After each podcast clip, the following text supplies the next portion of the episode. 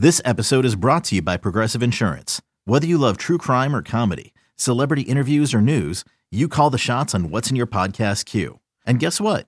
Now you can call them on your auto insurance too with the Name Your Price tool from Progressive. It works just the way it sounds. You tell Progressive how much you want to pay for car insurance, and they'll show you coverage options that fit your budget. Get your quote today at progressive.com to join the over 28 million drivers who trust Progressive. Progressive Casualty Insurance Company and Affiliates. Price and coverage match limited by state law. This, this is It's Always Game Day in Cincinnati with Lindsay Patterson and Mike Santagata.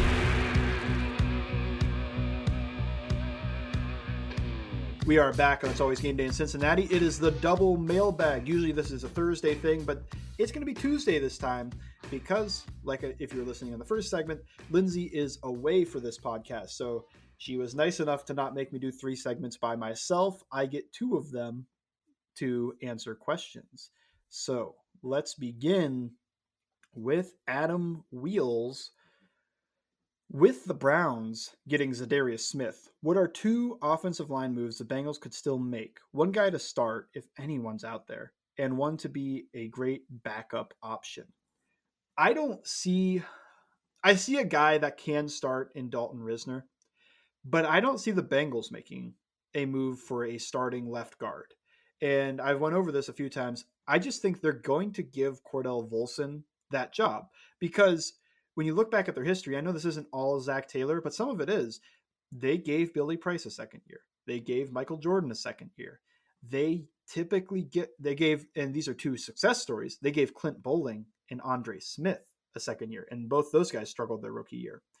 So what I see is them letting Cordell play this year out and then maybe making the distinction of we want a little bit better. And I know those teams weren't always contenders that these they gave that second chance to, but I think it's in their blood to just give that next year when a guy plays at the level Cordell played, who I'd argue his rookie year was better than any of those players.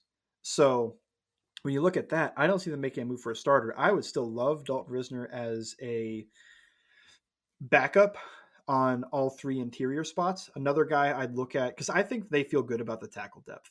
The one place they probably don't feel great about is the interior offensive line depth another guy, I believe, and I'm going to vet this on the internet live, but I believe Chase Roullier from the Washington Commanders got cut.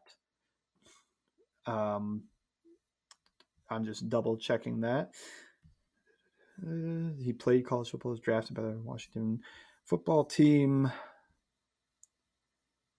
Yes, he was released May 5th. So that would be a great signing, I think, because right now Trey Hill is the backup center. And I don't know who feels good about that, to be honest. Just haven't seen him enough. Not anything against him, just haven't seen him enough. So getting a veteran guy that can play backup center, can maybe play some backup guard for you would be huge. Those would be the two guys I would look at, but I don't think they're going to get a starting level guy right now. How do you think Juan Drago Turner II compares to Chido as a prospect? Other than weight, their measurables are pretty comparable. This one is from Matt Pollies. I believe that's correct. Matt Pollies. Attack me on Twitter if I am wrong. I think it's not it's not too dissimilar, but the thing that makes DJ Turner, Juan Drago Turner II, unique as a player is he's an outside corner I think he's an outside corner mainly, if not only. And he's undersized at six feet, 180 pounds. Where Chido, he's shorter, but he had that 200 pounds of beef, and you could feel that in the run game and even in the passing game when he, you know, jams guys. I don't see DJ. He does a cool one arm stab jam, and he does a good job of soft shoe pressing, letting the guy release, and then hitting him with a jam. But I don't see him mugging guys the same way I could see Chido mugging guys coming out. So I think the weight is the big difference, and DJ's a better athlete. I think that Chido now is a much better technician than DJ is right now, but that is what you're hoping for is um, a transition for him to become that level of technician and to work with his safety well, etc. He's got probably a year. I think somebody else asked this question about how ready do you think Chido will be for week one? Can we see DJ Turner start? I think that's a possibility. to wrap this into the other question. But what I think, I think Chido's going to play week one.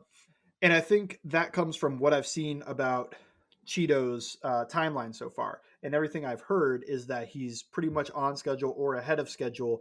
And when he tore his ACL was Halloween. When you think nine months from Halloween, that is about what, July, maybe August. He's going to be pushing it a little bit, but I think he'll hit the start point. Now, will he be the same guy? I don't think you should expect that early on in his uh, return. I think you're hoping he comes back to form maybe by 12, 14 months since the injury. I think it's going to take a little bit of time for him to get back to form, but I think he starts week one. It's a possibility we see DJ Turner out there week one, but I think it will be Chidobe Awuzie. Who, what's your favorite all time player from division rival teams? If you can't think any for the Browns, it's understandable. That is from All Hail Burrow, Brady on Twitter. I think I've said this before um, on Twitter, but hopefully I don't change it up. Ed Reed for the Ravens. I appreciate greatness. And uh, I mean, he plays safety so fun with the returns, the interceptions. I know he had a, a, huge return against the Bengals before. I don't know if that was to break the record or almost broke the record. He was in the end zone when he caught it and returned it all the way for a touchdown. He was just so much fun. I wish he didn't play for the Ravens. For the Browns, I mean, another fun answer there to me is Josh Cribbs, who's an electric return guy who I think we would celebrate more if Devin Hester wasn't there at the same time as maybe the all time best return man. And then for the Steelers, I really appreciate uh, James Conner and battling through cancer, coming back, winning the job I don't remember what round he was drafted in, but winning the job when Lev Bell had the contract dispute. I think he's an awesome story. And he left, so it's awesome to root for him, right? anyway, we'll get to the next one. Um, so Goose, Goosey513 says, So did you play O line in high school slash college? I played in high school before I ruptured my knee playing basketball. I started at left guard and I was the starting power forward on the basketball team. And uh, then the knee killed that dream. So that's where the passion for the offensive line originated. Uh, I I think I stunk at left guard to start because I wanted to be a wide receiver when I tried out in seventh grade, and I was there for a week, and then they moved me to tight end, and then they moved me to left guard. And I was the smallest on the offensive line, but I wanted to play. So I worked my tail off and tried to get better, but I still feel like I kind of stunk. And the one play that has stuck with me for eternity was when we were in the film room and I missed a block on a pass play. I didn't even hit the guy. And the coach was just like, that was the old lookout block where you didn't touch him. You just yelled back, look out. I was like, I mean, yeah, but you don't need to roast me too hard. Uh, am I attending any home games this year? So preliminarily, no promises. I think two, and they're kind of close together. I don't like doing anything in the cold. I am not a cold weather person, so those are off the table. But I think I will be doing the Bills Sunday night game because I love doing primetime game. And then coincidentally, I'm going to be in Northern Kentucky for a wedding the week of the Seahawks game. So I may make an appearance there as well. So look out for me there. Is 2019 LSU versus Bama the greatest collection of fall, college, the greatest collection of football talent college football has ever seen? From future CB1 Slim Drago Turner Trade A 421. Probably the comparison I think you can make that's a team that's almost as stacked as that 2019 LSU and maybe more stacked when you consider the defense was the 2000 Miami Hurricanes against the was that the year they played the Ohio State Buckeyes? I assume Ohio State had a ton of talent too. They're always sending talent out there. So that would be, I think, the game you might look for. Uh, otherwise, I think that's the only one I could think of because that's one of the only teams that's as stacked as that LSU team was. Randy, R. Biters Snow Dog, are they really going to pay Mixon over $10 million this year? Come on, man. Yes, I think so. I think we are at the point there. Probably it would have to. I've been saying this all off season. I think that could come with a in conjunction with another move, and that could be an extension. It could be signing a player, etc. But I don't think they move on or ask Mixon to take a pay cut unless they have to, and because that cap space doesn't do anything for you just sitting around. Now, if you have Zeke about to sign a contract as you're passing down back and he wants six million, and you're like, look, we gotta make this work, Joe. You know, can you cut off five million of your contract? So there's really just adding a million dollars. Maybe he's good with it. Maybe he's not. Maybe he knows he can't get more than that on the open market. Maybe he'll just feel slighted. But that's when I think you could see the move. Or if they do somehow sign Burrow, Tee, and Logan Wilson to long term extensions this offseason, which we're all hoping for, but I think is a bit optimistic. Which rookie do you think is the most ready to start game one versus the Browns from Jake, Jacob Waugh? Uh, cheat answer is Brad Robbins, the punter. Um, the serious answer, I guess, man, my.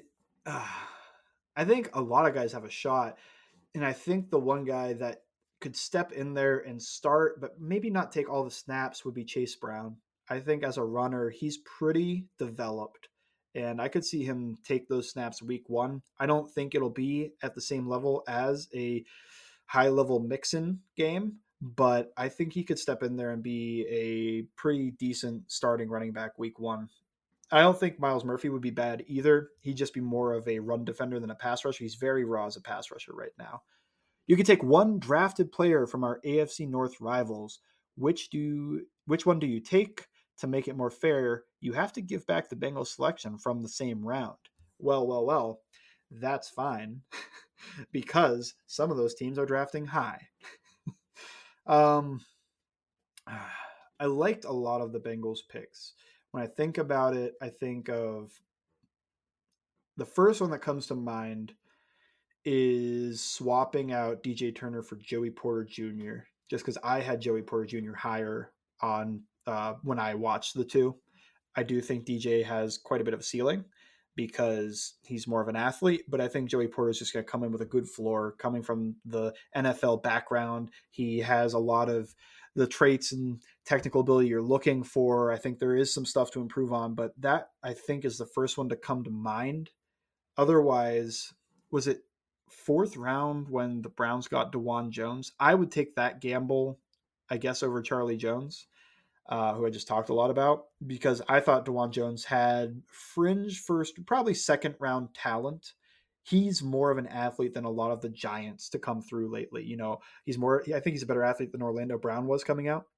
I think he's a better athlete than like the Daniel Faaleles of the world.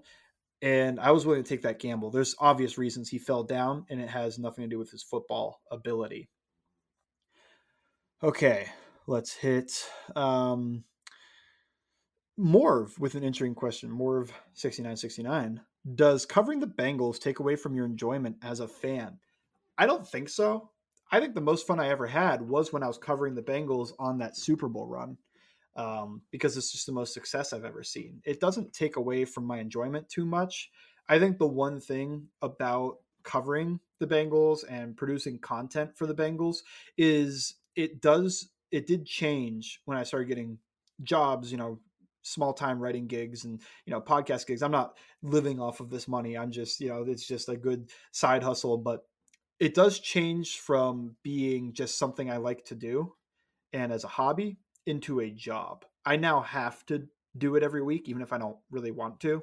At least you know most weeks. I could probably take a week off here or there. It's not too crazy. But what i'm saying is just when your hobby becomes a job that loses a little bit of the fun. I know if the Bengals get blown out, I still have to go and gather clips, write about it, etc. When before I'd probably watch, but I'm not gonna watch too much of that. Like I'm gonna watch it once and just go, okay, that wasn't great, and we move on. But now I have to watch it two, three times, have takes, have stuff ready for it. Um, and that is that that yeah, it can be not fun. That can take away some of the fun from covering this. Um, let's see. All right, so we're at the end of this one, so I'll hit a fun one. when you're, if you follow me long enough, you know high school. I was uh, an emo boy, playing for the football team. I was, uh, I, but I had the long hair over an eye. Love Taking Back Sunday and those bands. We need a rundown of my top emo albums and when does it stop becoming a phase? Never stops becoming a phase. I am seeing Blink 182 this Wednesday. But top albums man, I'm gonna go adjacent because I think there's some albums that deserve recognition. I have one minute. The Greatest Generation from the Wonder Years is the first one to come to mind. Uh, that ends perfectly. Transatlanticism from Death Cab for Cutie, who I'm also coincidentally seeing this year. Uh, that's another fantastic album I think about. To give a Blink 182 one, I mean, I'm like a lot of fans of them. I think Enema of the State is the best thing they did. Uh, Taking Back Sunday, Where Do You Want to Be? Um, there's, I'm trying not to do the canceled ones because I used to love Brand New, but uh, that didn't end up too well. I think for one that I don't think anybody listening to this has heard of, The Earth Pushed Back from Have Mercy. Check it out. It's uh, it's it's emotional.